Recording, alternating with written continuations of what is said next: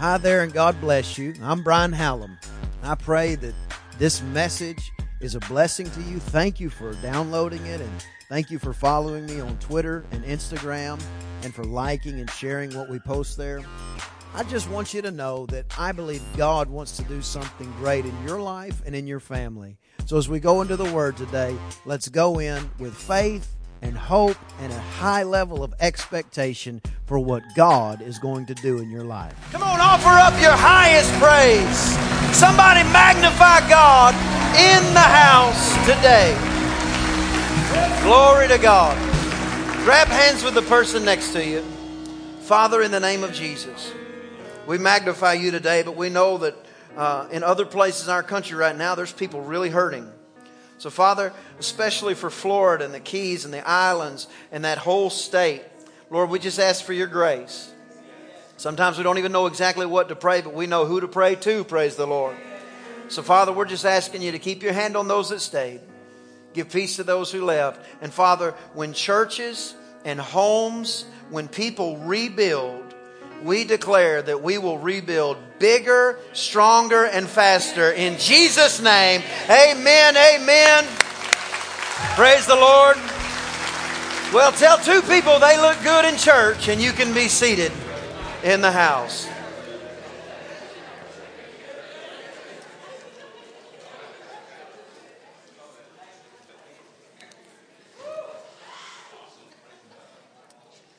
Welcome to New Heights on what we're calling Easter Rewind. Specifically, what we're doing today is we are rewinding back 2,000 years ago to uh, reaffirm what exactly we are as Christians and why we are Christians. We're going to go back to that very first Easter Sunday and see what, in fact, God has done for you and for me. And what's interesting is in the current season of life that we're in, the current timetable, 2017, coming on in 2018. I was at Lowe's the other day, and, and they were actually already had boxes on the ground with uh, Christmas stuff. So praise the Lord. Guess what? Christmas is almost here.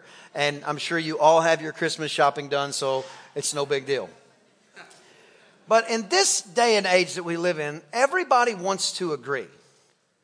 And, and as a matter of fact, maybe one thing that we should learn as a society is how to disagree and not hate each other. Somebody say amen. We've got to figure out how to disagree without being at each other's throats. If somebody likes vanilla and you like chocolate, listen, uh, it's obvious that the chocolate, the chocolate lover is wrong. Just get over it. You know what I'm saying? Every lady in the house is like, what did he say? Chocolate's like a food group, praise the Lord. But we live in a season when, when everybody just wants to agree. Everybody, and, and things get real uncomfortable when you don't agree. Therefore, everybody, it's a very uh, pluralistic view on almost everything, and, and including spirituality. And spirituality, in most environments, you can come to an agreement on almost every major religious philosophy. There are bits and pieces of it that are pretty decent. And, and sooner or later, you're going to come to some differences. But, but most, most religions and most philosophies, you can talk about the differences and nobody really cares that much because there's this idea that, that all roads kind of lead to the same place. There's this, there's a, there's a thought process out there. Some people actually say it, but sometimes it's more of an unspoken thing. It's like, oh yeah, as long as you have some kind of religion, you're okay. Well, well, the problem is with in Christianity, there, there are a lot of things that everybody will agree with, but, but in Christianity, there is one word, really one name, that throws all of the agreement out the window. In other words, you can talk about every religion, and I'm not here to pick on religions, praise the Lord. But you can talk about every religion, and nobody's really going to have much to say about it. Matter of fact, everybody's just going to be in agreement. You can, you can say different names of different leaders and, and everybody's fine with it. But, but, but you can, you can hear every other major religion. You can hear the, the key man or the key woman's name in a major religion and nobody really gets their hackles up. But, the minute you say Jesus, the minute you say Jesus, everything goes into controversy. Now, now here's, here's the thing. I, I know how to preach. I'm not going to lie to you. I do.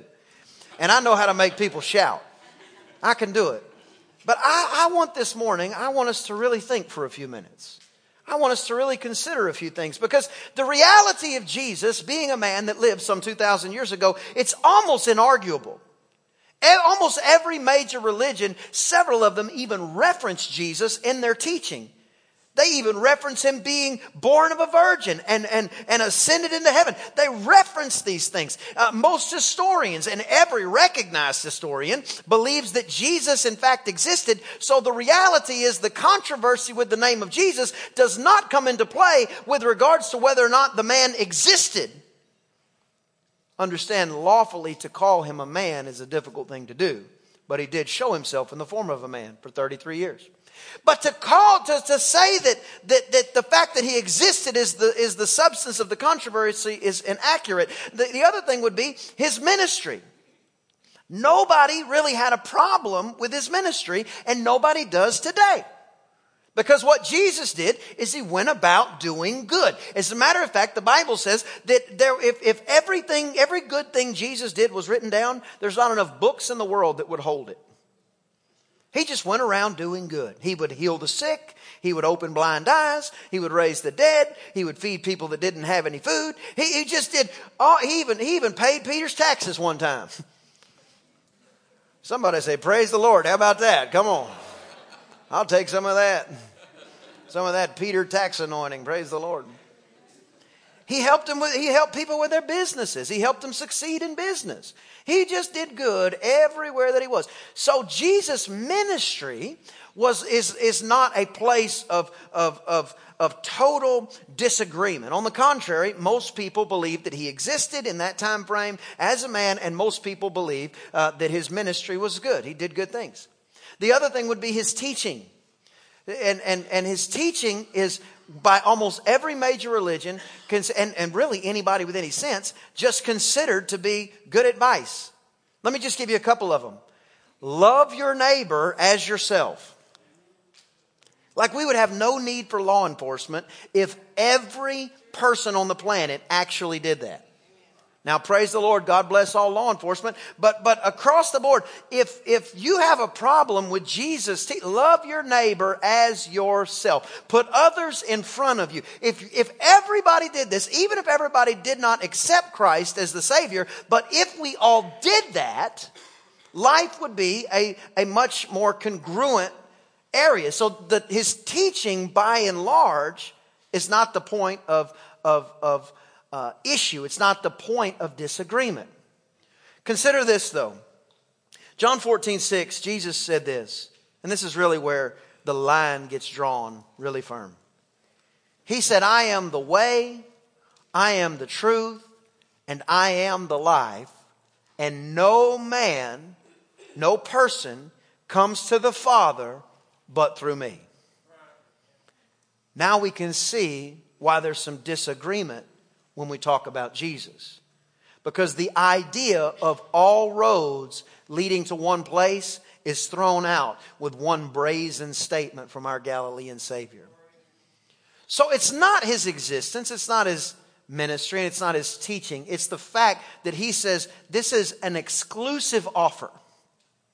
You are on one side of the fence or you are on the other side of the fence when it comes to Jesus Christ. And so, for the next few minutes, I, I want you to think on Jesus. We're going to talk about him. But I want you to think on him. And I'm being very specific for a reason. I don't want you to think about Christians because Christians will let you down. Many of you just went, sure will, praise the Lord. I was like, well, okay, never mind. I don't need to explain that one. I heard somebody say, I don't have a problem with Jesus, it's Christians that bother me. But then I've heard other people say, I'm not going to church. Eh, church is full of hypocrites. Well, number one, they're true. The difference is we just know where to go. Praise the Lord.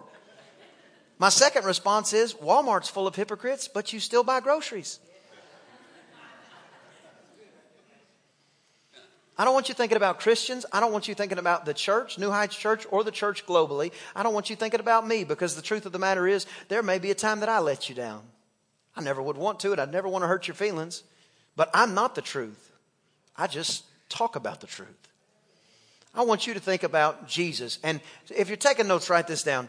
Jesus did not come to present religion, but rather to present relationship. Jesus did not come to present religion, but rather to present relationship. Now, here's the stark difference religion is all about what you do, it's all about what I do.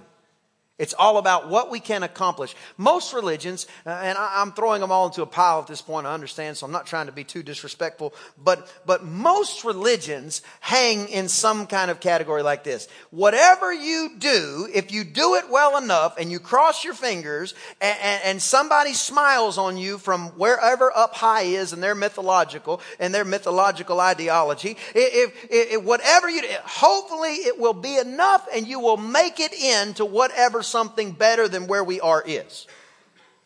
Many religions give you several chances, many laps you get to go on. And if you miss the mark, you just take another lap. Praise the Lord. You die and then you become something else. Sometimes you become a tree or a frog or, or, or, or a dog or, or, or, or you, you become something and you just become, that's what these, that's what the ideology is. And it's this idea that there's this starting over. Almost every religion is based off of you living a life or many lives and trying to accomplish by your own efforts something that you, uh, uh, uh, can uh, accomplish something that you can attain a better hereafter as opposed to where you are. Almost every major religion, that's what it's about. That's what religion does. Religion weighs and measures you and you personally. But relationship, relationship is not about what you do. Relationship is about who you are. You could tell me that my wife just robbed a liquor store. Which, I mean, I'm not saying she couldn't, you know. but I'm telling you, beyond a shadow of a doubt, number one, she wouldn't do it. But number two, if she did, I'm still on her team not because of her guilt or her innocence, but because of the covenant relationship that she and I are in. Somebody give God a hand of praise because we're going to understand what a relationship means to the body of Christ because of relationship, not because of her actions or inactions, not because she put on a ski mask and went in and robbed a liquor store. It, I can't even say it without laughing. But the truth of the matter is, it is the relationship that we have together that solidifies my position with her regardless of anything she does regardless of anything she says, regardless of what you think about her. It could, you could come and tell me something true about her that was, that wasn't pleasant and there's nothing that's not pleasant about her. You could tell me something and I'm still committed to her because we are in relationship. We do not have a religious agreement. You see what I'm saying? So across the board, Jesus comes to present religion. And, and here's the thing. Religious people of his day, they had no problem with him, uh, uh, they had no problem with him if he was doing things the way they wanted. And they could not deny what he was doing. The reason they couldn't deny is because there would be people that couldn't walk that like lived in the temple. They came and begged in the temple every day and then Jesus would heal them and then they could walk and everybody's like, Oh my gosh, this guy can walk. And they're like, what happened? And everybody's like, Jesus did it. And they're like, Oh my gosh, what do we say about that? He couldn't walk, now he could walk. He couldn't walk, now he could walk. So they couldn't deny that he was actually doing what he said. They just didn't like who he was doing it with. The Bible says, matter of fact, let's just uh, consider Mark chapter 2, verse 16, 17. It says, when the disciples, when the scribes and Pharisees, that's the religious people of the day, saw him eat with publicans and sinners, they said unto his disciples, how is it that he eats and drinks with publicans and sinners? In other words, we get that he's doing great things, but why is he hanging out with sinners? Why is he hanging out with hypocrites? Why is he hanging out with people with a speckled past? Why is he hanging out with people that we are too good to hang out with? Jesus heard it and he said unto them, They that are whole have no need of the physician, but they that are sick. I came not to call the righteous, but I came to call sinners to repentance.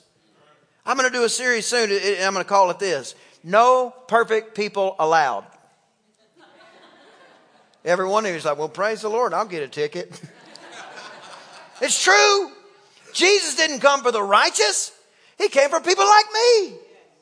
He came for people that have missed the mark time and time again. And then when you get in relationship with Him, when you miss the mark again, and you may, he does not throw you away because you are not joining a religion. Don't think Christianity. I don't want you thinking about the church. I want you thinking about this man named Jesus. He changes everything, but he does it by changing you. I want to tell you about three people that I know. Three people that I know that Jesus had a profound impact in your life, in their life. The first one is a good friend of mine. His name is Tommy. Tommy Parker. And Tommy Parker, as you can see, he's, he's very committed to physical fitness. Praise the Lord.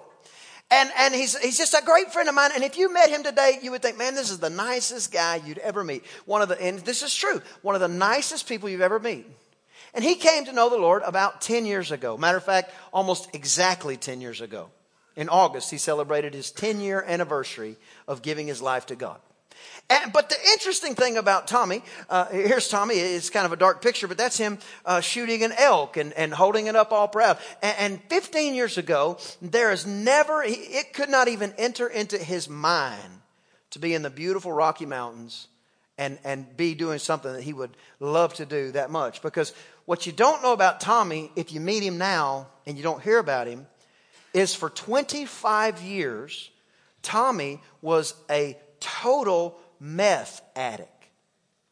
Totally addicted to drugs. Totally in that entire loop of drugs where his friends and his family were, were arrested and many of them killed and, and, and many of them lost their life to different, different ways. But just this whole cycle of life. And then somebody cared about him enough to tell him about Jesus. They didn't just mention the idea of Christianity, even though Christianity is a powerful thing. They didn't just mention the idea of church, even though church is a powerful thing. They talked about Jesus and Tommy, Tommy had a moment and he got down on his knees and he says, if you can do this, would you deliver me? And Jesus delivered Tommy in a millisecond from all addiction and he's never smoked meth again.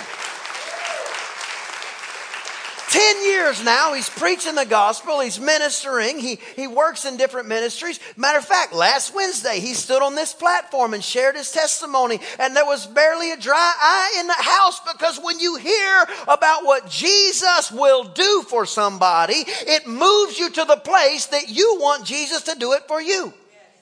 Because religion is not about what you do, it's about who you are. And Jesus makes us new. He makes us a new creature. Tommy's story is very powerful because uh, of, of how far he had to come. If there was a pendulum, you can't swing much further away than Tommy was. But I've got other friends, and they don't necessarily, all my friends are not former drug addicts. And one of my friends, his name is Jake. Jake, you see here, that's him on the right, or him on the left, holding the baby. That's baby Zeke. Praise the Lord, isn't he cute? And this is Teresa on the right. They're a powerful couple. They love the Lord with all their heart. Teresa was one of the first people that Crystal and I met when we came to Bryan College Station five years ago. We met her and, and she began to occasionally babysit for us because we have three children and God bless date nights. You know what I'm talking about? Somebody say amen in the library. Just look at your wife right now and say, I'm going to take you on a date. Now, wives, I want you to look them right in the face and say, I'm going to hold you to it. Teresa began to babysit for us, and she began to spend more time with us, even while she wasn't babysitting. And she's just a wonderful, kind person. and we loved how she was rubbing off on our children. A lot of the uh, attributes that we wanted in our children, she has. And, and uh, so we're very strategic about those things. And, and uh, she would also come and she would help out in the nursery. Now, at the time, our church, we probably had, it would probably be like, like the first two rows here would be about all that was in the church. That was how big our church. It maybe not even that big. I'll be honest. There wasn't many people at all. We just started. And one day she would she would hear the, the praise and worship and she would hear the, the, the preaching and, and one day she said, Hey, you know, can I go into service instead of just working in the nursery? Said, well, praise the Lord, absolutely. Just let the kids outside and, you know, give them something to eat, you know? so she, she came to service and uh, she heard, you know, uh, uh, she worshiped and she heard the word of God and, and she rededicated her life to God. She, I don't know if she was far from God. Matter of fact, I knew she was a Christian, but she just rededicated. She said, "Man, that's it. I'm gonna, I'm gonna really do it." Okay.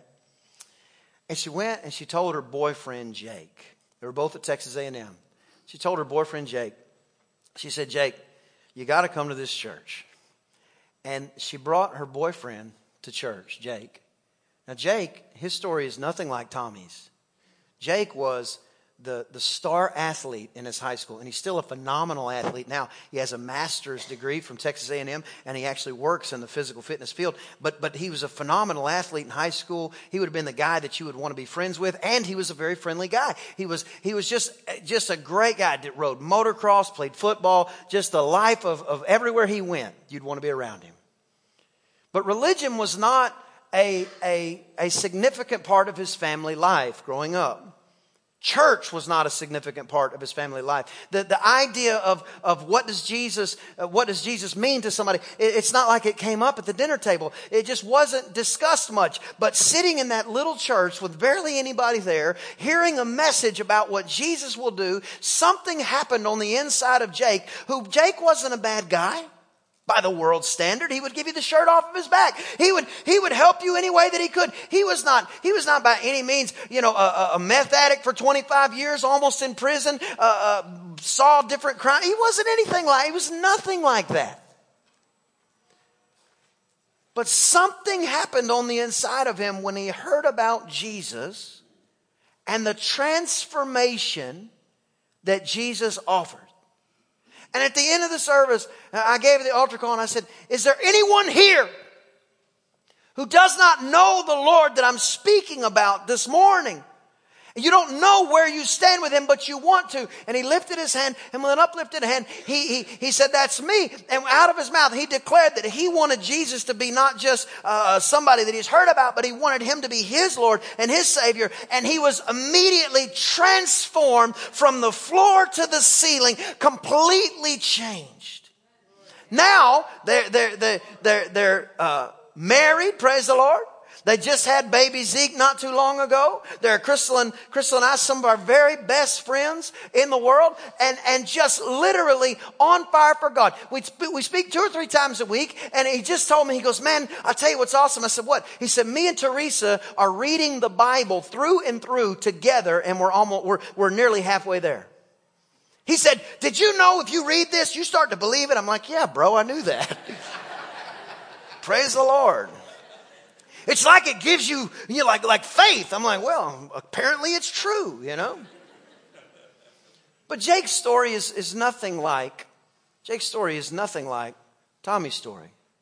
I'm going to tell you about one more story. Now, this one, I know, I know about Tommy, and I know about Jake because they've told me. But this one, I know every intricate detail. I know every single part of this story. I want to tell you a little bit about what Jesus personally did for me. Jesus, in my family, he was, oh, there's a great picture of me. And, and believe it or not, there's a fish right here. I should have, I should have gotten a picture of a bigger fish, but that was actually, that, that was the bait. I was putting that on my hook and I was,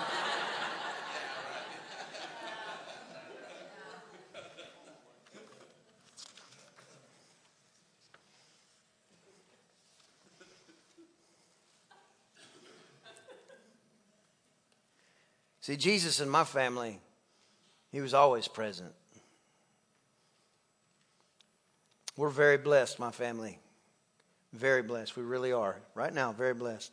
My children have, have never known lack, but I remember times when, when we would go fishing almost every day because that was how we were able to eat. It was a different time back then for us.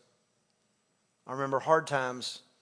I remember conversations. I remember, I remember moments where we had to make real hard decisions. We come from a very small town, a town that, that, that, that thrived in one particular industry, and then all of a sudden, many of the mills and the plants in the town went away. And when that happens, I don't know if you're familiar with that, but a whole economy can just collapse on itself. And we lived through that. Well, we didn't live through it. I, I, didn't have, I don't have any, I don't have any memory in my life of, of going through anything difficult in my family and my family blaming God. On the contrary, I, I remember difficult times. I remember my family. I remember them saying, God is going to make a way where there is no way. I remember burying my mom's mom, who not only were we the, extremely close to, I saw them probably five to six days a week the entire time they were alive.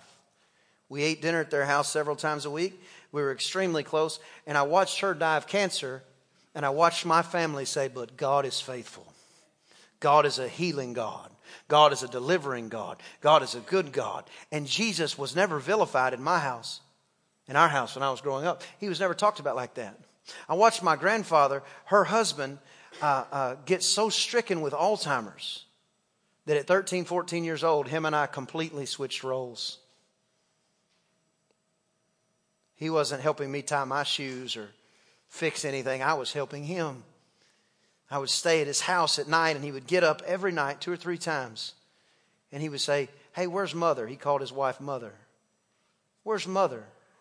I said, Oh, we called him Papa. I said, Papa, you remember, you know, she passed away a while back.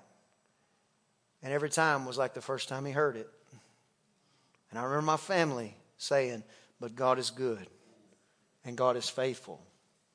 And Mamaw, that's what we called her, her name was Ina Inez. Back when people were so poor they had to give real short names. Ina.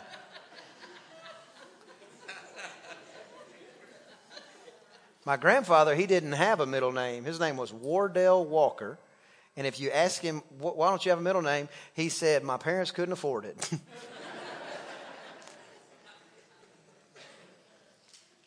But I went through all this. We went through all this. And I watched my family magnify God in, when, in every season. We had great seasons too. I'm not telling you I had a bad life. I have not. But we had seasons. And I watched my family just magnify God all the way through. And I don't remember, I don't remember the first time I gave my life to, to God. I don't. Long as I've been alive, I, I know I've known him. He's, he's spoken to me. It's just part of, part of life for me.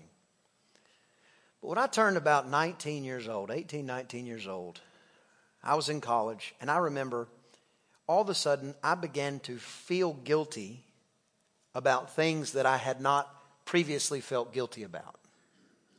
In other words, I was convicted. God bless conviction. Don't ever run from conviction. Don't ever run from Number one, you don't want it to go away. But number two, it's the way God just nurtures us back in the direction we should go. So I'm 18, 19 years old. I'm in college, and I just, I just began to feel a, a very strong conviction on my life. And I began to, to, to know that I understood Christianity, I understand the, understood the church, but there was something personal that I needed. And maybe I had experienced it on, on some level before, but now I was, a, I was effectively a grown man. If I messed up now, I'm going to prison. If, if, I, if, I, if I did something, you know, you're, you're, I, was, I, was, I was grown by standards, even though I wasn't uh, grown by my, you know, actions and activities. I was grown by standards, you know. And I remember calling my dad. I said, Dad, I said, man, I don't know what it is, but I, I just want to be a good man. I just want to be a good man. I'm going to try to straighten some things out. And I wasn't crazy. I wasn't on meth. I, I, I'd grown up my whole life, and, and, and I wasn't like Jake, where you know it wasn't a forefront in our in my family. It was the forefront in my family. I, I was what they called a church mouse. I was going to church uh, nine months before I was born. You know what I'm talking about? I have knots on my head today from going to church. Praise the Lord.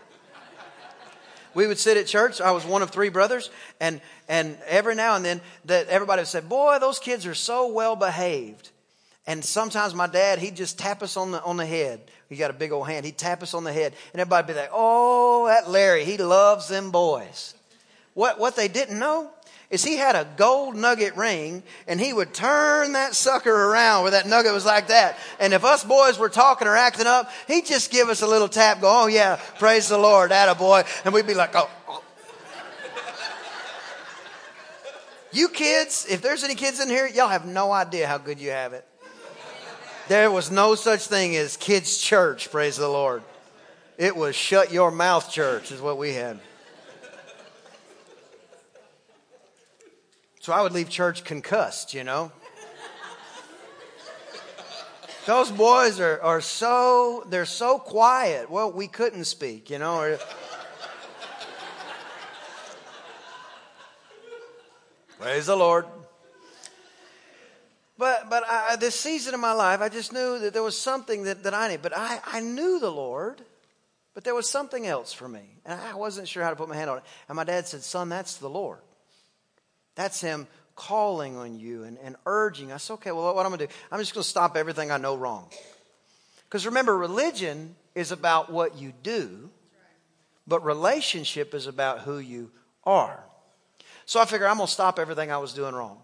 So I stopped everything I was doing wrong. I, I, everything I could think of that was wrong. And I'll be honest with you, it worked for about five minutes max and then I was just fighting every everything. Just this this nature in me was just I was I was I was a pretty aggressive guy. I'm still pretty aggressive, but I was a pretty aggressive guy, and it was just it was just very it was it was it was a taxing thing. And and then a minister came to town who happened to be my uncle, Pastor Walter Hallam from Abundant Life Christian Center in La Marque, Texas, and he came and preached a message, and and it was a great message, but I have no idea what he said because all I know is I felt, which at the time I didn't know what it was until after, but I felt my heart burning inside of me. I felt my heart moved by what I was hearing, what I was around. These people, they were committed to give their entire life for what I'm hearing, and my whole heart is just burning. Now, I've been in church my whole life, even great church. I've seen it all. And I'm sitting there and it's like, it's like, it's like my heart is going to explode on the inside of my chest and I didn't know how to deal with it. And I'm just like, oh my goodness. And finally I got time and, and, and I gave my heart to Jesus personally, for sure. I'm not saying if I'd have died before that that I didn't know him because I felt like I knew him, but, but something happened in me. And I was transformed.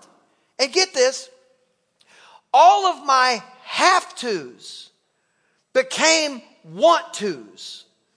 All of the things that I was struggling to try to do, now I wanted to do. All the things that I was struggling not to do, now they fell off of me like water off a duck's back.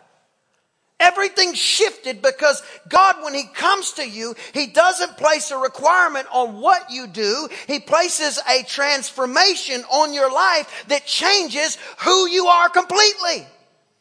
When you give your heart to this man, Jesus, this son of God, when you do this, He exchanges His life for your life.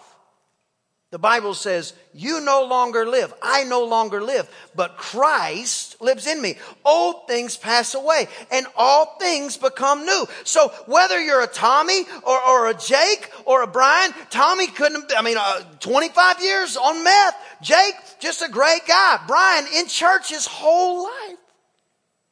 There comes a point when you have to come to the decision that Jesus didn't just die for your mama, He didn't just die for your cousin, He didn't just die for somebody sitting next to you. Jesus Christ gave His life for you. Come on, give God a hand of praise. Now, ever since that moment, things just exponentially sped up in my life. Ever since that moment, God brought me my wife. We've been married now 13 years, going on 14, and we've spent that entire time do, uh, doing ministry together. As a matter of fact, there's a picture here uh, of when we literally were in an orphanage that, that, that 15 years before that, I could have never pictured that in what I would even want to do. Now, I'm not mad at people. I'm not, I'm not, but this, this is not something I would picture in my life, but now it is my life. You see what I'm saying? Jesus takes you from your old life and he places you inside of his life and all of a sudden your desires shift. Some people, we don't need just God to give us power to stop doing something. We need him to change our taste buds. Sometimes the prayer is not God give me strength. It's God change my way of thinking completely. Let me see how you see in this world. Now remember, I don't want to think about, I don't want you thinking about church. I don't want you thinking about religion. I don't want thinking about, I don't even want you thinking about Christianity. Just Jesus. Because the reality is, is we need to know what is his knee jerk reaction with you and me. When we miss the mark, what is his knee jerk reaction with you and me? Well, go back 2,000 years ago. Let's rewind, not just to Sunday. Let's go to Friday after he is nailed to the cross for you and for me. They took uh, uh, uh, crude metal spikes and drove them into his hands and his feet after beating him within an inch of his life, mocking him, spitting on him, punching him, talking about him and his followers, driving uh, thorns into his head, and then they plot him on a cross. They nailed him to a cross. They plotted the cross into the ground, stood him up, in, but suspended between heaven and earth for everyone to see. And in the moment when you and me would have lashed out with everything that we had, his response was very intense and the epitome of love love itself. He looks at the people who are doing to him everything I just described. And he says, Father, forgive them. They don't know what they're doing. They don't understand. They don't comprehend. Now, to me, that's easily one of the greatest displays of love, if not the greatest display of love in all humanity's time. The worst moment in humanity, and Jesus' knee jerk is, I want them forgiven. In other words, in your life, in your worst moment, the worst thing you've ever done. Matter of fact, everybody just say it. No, don't do that. Praise the Lord. The worst thing you've ever done. His knee jerk is not, let me get rid of you. The worst thing you've ever done, the worst moment, his knee jerk is to plead with his father, to intercede, the Bible says, to plead with his father on your behalf that you would actually be forgiven. And, and, on one level, this is the greatest display of love, but I personally see it as one of the greatest, if not the greatest, displays of power as well. See, Jesus was the meekest man that ever lived. And meek is an interesting word. If you hear it, and probably because it rhymes with it, a lot of times when we hear meek, we think weak. We think, we think, we think passive. We think, you know, something that doesn't have quite as much control. But, but meekness literally means strength under control. In other words, uh, think of like a, like, a, like a horse going into battle. Uh, a great uh, uh, war horse would be considered meek if it could stand firm while swords and spears and arrows and fighting and bloodshed was all flying around him. That horse would be considered a meek horse. It would be a strong horse, but it would remain under control when everything around it was in disarray. Jesus in the moment when humanity had its greatest failure. The Bible says that literally mankind killed the author of life. And the author of life in that moment says, Father, forgive them. They don't understand. But but but but that's not just love, it's power. See, I'm one of three brothers, as I mentioned earlier, and my younger brother is five years younger than me. His name's Robert, and I love him very much. But I don't have a memory of ever really hurting him. Matter of fact, I can only think one time of ever doing anything to him that was really remotely physical. I tripped him one time. But but I remember when, when, when he was four and I was about nine, we were sitting uh, watching TV. I was watching TV, and he had one of those play school little little uh, little things you would push. It looked like a looked like a, a, a, roller on the bottom, and you would just push it, and it would be like dun dun dun dun dun dun dun dun dun dun dun dun. And I'm watching TV. I'm sitting in what's called a, what we call a video chair. It was like a little J-shaped chair that sat on the ground. And here I am sitting, and I turn around and say, "Hey man, would you stop that? I'm trying to watch TV." And and and he stopped, and I was like, "Well, that worked. Praise the Lord." And I didn't realize it he was getting that thing just right, like a battle axe, and he swung that thing bang, and he hit me right upside the head, and I was like, whoa, and I saw stars, and all I could think was dun dun dun dun dun dun dun. dun. and I was so angry. And I turned around and I just wanted to pull him apart, you know. I was like, ah. But I didn't. And then another time, we're sitting and and we're, we're, we're sitting on the same video chairs. I'm about 13 at this point. He's about eight. And he was very good at video games. He just really liked them. I was just okay. But, but I liked the regular Nintendo, okay? I'm not with all y'all 500 button stuff nowadays. I'm talking about give me up, down, left, right, select, start, and A and B. You know what I'm saying? And I just want to play Tecmo Bowl, and I want Bo Jackson. And when I get Bo Jackson and I start playing, something's going to happen. So we're playing Tecmo Bowl, and I got Bo Jackson, and I'm winning. And, and, and, and he gets so angry with me. And I said, See, that's what's up. You know, I told him I got you, you know. And we're sitting in these chairs, and, and he's sitting here, or I'm sitting here, and he's sitting here, and, and he looks at me like that. And I said, I said, Yeah, now you know. Or I smarted off to him or something. And he balled up his little eight year old fist, and he brought a right hook from Kansas and just bang, he hit me right in the nose. And I didn't cry, but I, I had a lot of tears just flowing, just. and, and, and it wasn't just tears, now, now blood's flowing. I mean, it was, it was significant. The boy's tough. And, and I look at him and I just, I just wanted, just wanted to grab him and just, just hurt him. And I said, ah, oh, you shouldn't have done that. I didn't do anything. And the last time I remember him doing something to me like that, I was, I was 17 or 18 years old and we were snow skiing in the mountains. And we're, we're, we're doing what brothers do. We're racing, you know, just enjoying it. And we got down to the bottom, and obviously I had won again. And, and apparently, he, I had cut him off somewhere in the mountain somewhere. I plead the fifth, but apparently I may have done that, you know?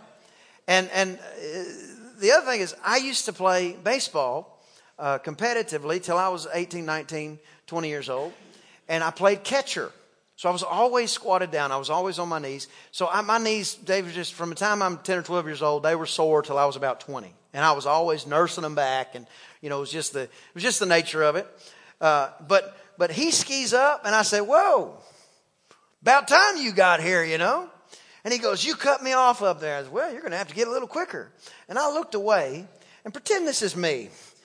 He takes that same battle axe stance with one of his ski poles and he smacks me right in the knee. Wham! And I mean, I hit the ground like a Benny Hinn meeting. Praise the Lord.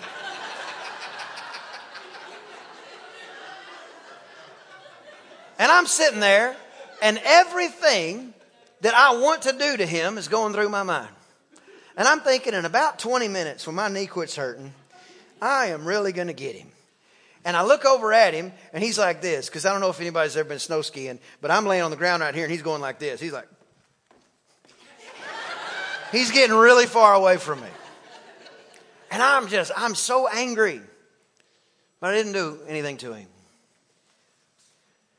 I—I don't know if I got much right, I guess. But one of the things that I understood, even from a young age, was because just because you can doesn't mean you should.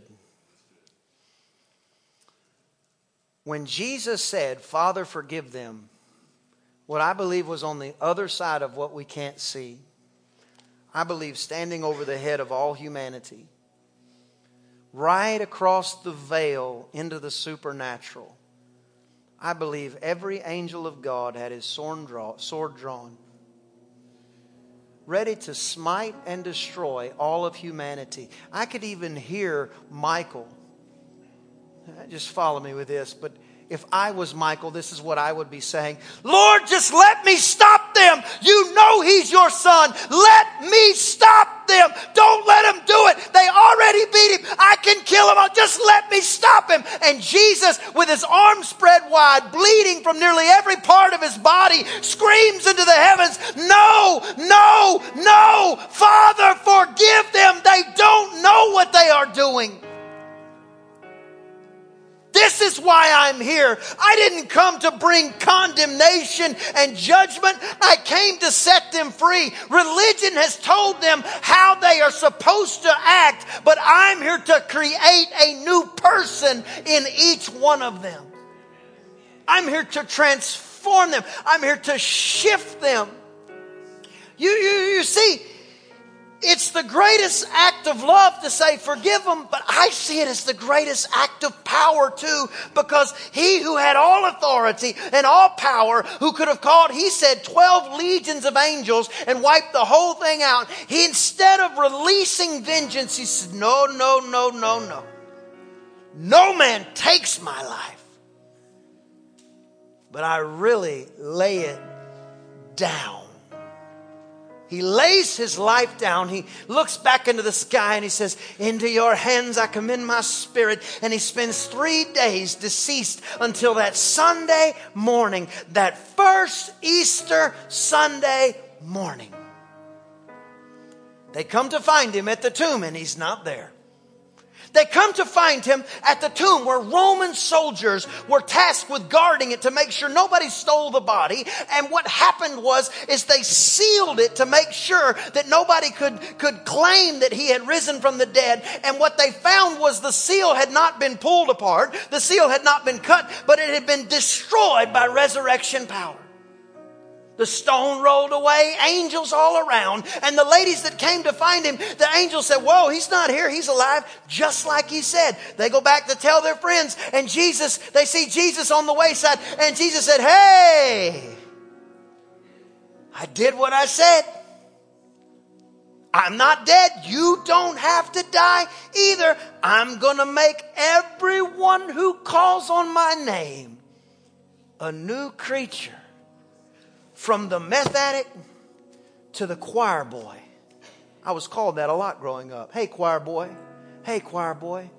Now it's almost like a badge of honor. Get me a tattoo, say choir boy. Praise the Lord.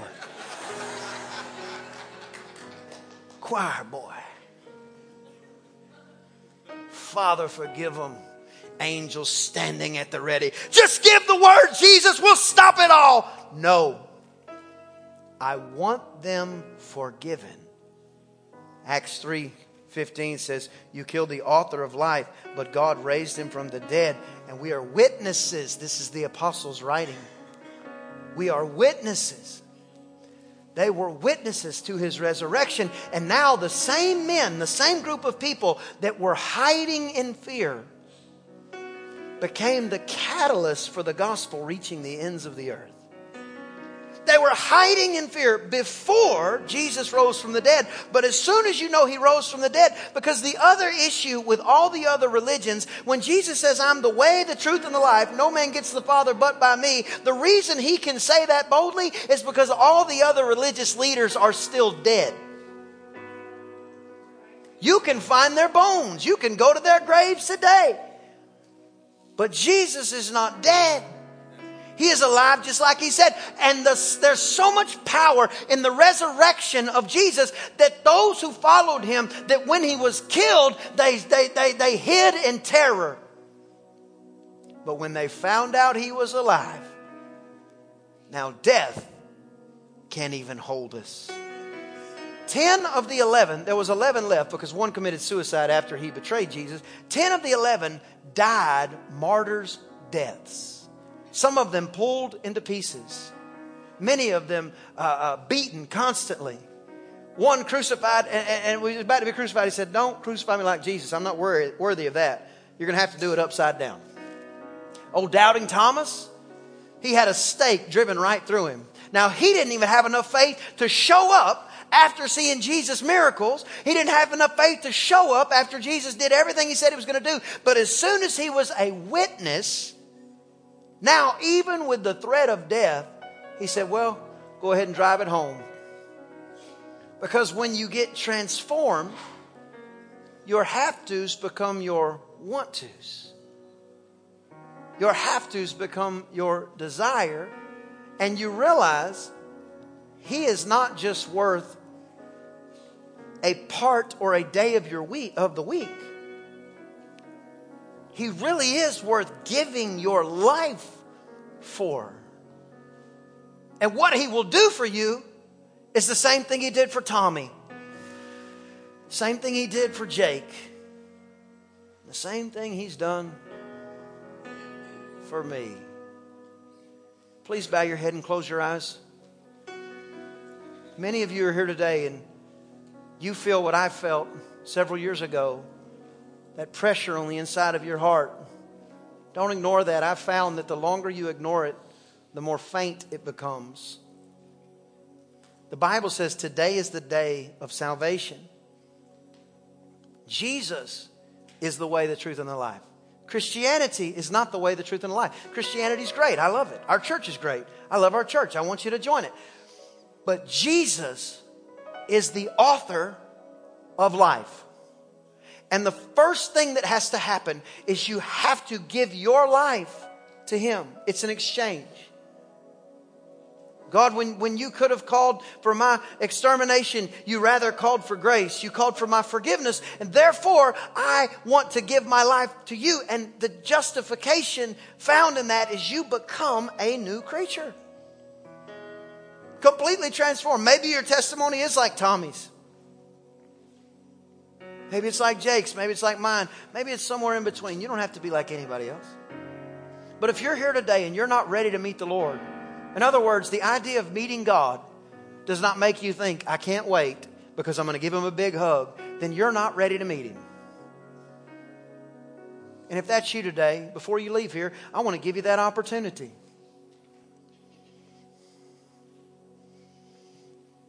So if you're here today and you're not right with God, coming into relationship with Him is as simple as believing in your heart and confessing with your mouth. And I'm going to help you do that. If you're not right with God, nobody's going to embarrass you. I'm not even going to call you to the front today. But in just a moment, I'm going to ask you to lift your hand. And with an uplifted hand, you're saying, Oh God, remember me. And He really, really will. Maybe you'd say it differently. Maybe you'd say, I used to walk strong with Him, but you know, I've turned from Him. I've backslidden. I've missed the mark. And I want to get back in relationship. He'll wrap you in His loving arms and act like it never happened. If that's you, and you say, I've never accepted Jesus, or you say, you know what, I need to give my life back to Him. When I count to three, please lift your hand.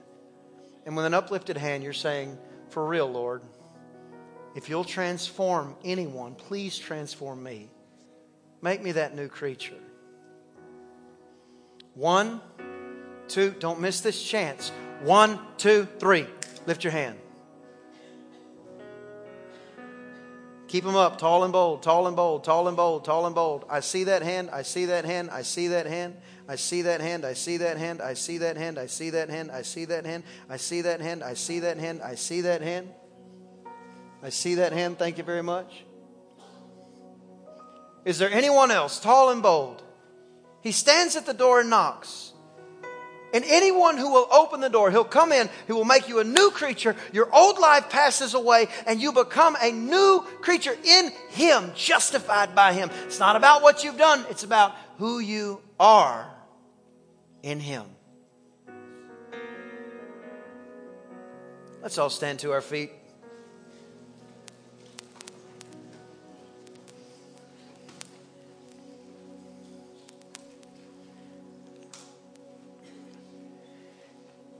If you lifted your hand or you wanted to, I want you to pray this prayer after me from the bottom of your heart, just like you're talking to your best friend. Matter of fact, let's all pray it. Lift your hands. Say, Oh God, I come to you now and I ask you to save me. Write my name in your book. I believe Jesus died and rose from the dead to make me new. I'm now a new creature. My old life is gone, and my new life is here. I give it all to you, all of it the good, the bad, and the ugly. In Jesus' name, amen, amen. Give God a big hand of praise. Now, listen. Christians do three things. Number one, Christians pray. If you don't know how to pray, talk to God like you're talking to your best friend. Number two, Christians read their Bible. If you don't have a Bible, let us give you one. Stop by the 10 after service, or really just get it on your phone. If you don't know where to start, start with the book of John. It's a beautiful picture of who Jesus is. Number three, Christians go to church. If you, live, if you live within 100 miles of right here, welcome to New Heights Church. Welcome home in Jesus' name. I'm going to add a fourth. When Jesus was walking, one time he came up to a river, and his cousin was there named John. And John looked at him and said, Behold, the Lamb of God that takes away the sin of the world. That's one of the first times that Jesus was publicly identified. And Jesus is a constant example of what we should do. And as an example, the next thing he did once he got once his identity was revealed is he got water baptized. And water baptism is a public display of what God has done on the inside of us. The Bible says we are buried with him in his death, and then we are raised to walk in newness of life. Water, baptize, water baptism oftentimes just helps to wash away some of that other thing. It, it's, it's the next, it's what Jesus did, and it's the next step. Next week, right here, if you've never been water baptized, we're going to have baptisms going on uh, uh, during our services. If that's you, before you leave, take your phone out and text the word all in. In other words, when you get water baptized, it's a public thing. That's saying for real, I'm going all in. Maybe you were baptized as a child and you said, Man, somebody may have made that decision for me, but I want to make it for myself. Text all in to 313131. We'll get you all the information because now you're you have a new identity. And when you have a new identity, now it's time to take that next step and be water baptized. Give God a big hand of praise in the house. Let's sing this out one time. We hope you were blessed by today's podcast. If you'd like more information about Pastor Brian or New Heights Church, visit newheightschurch.info and be sure to follow Pastor Brian on Twitter and Instagram. Until next time, thank you so much for liking and sharing.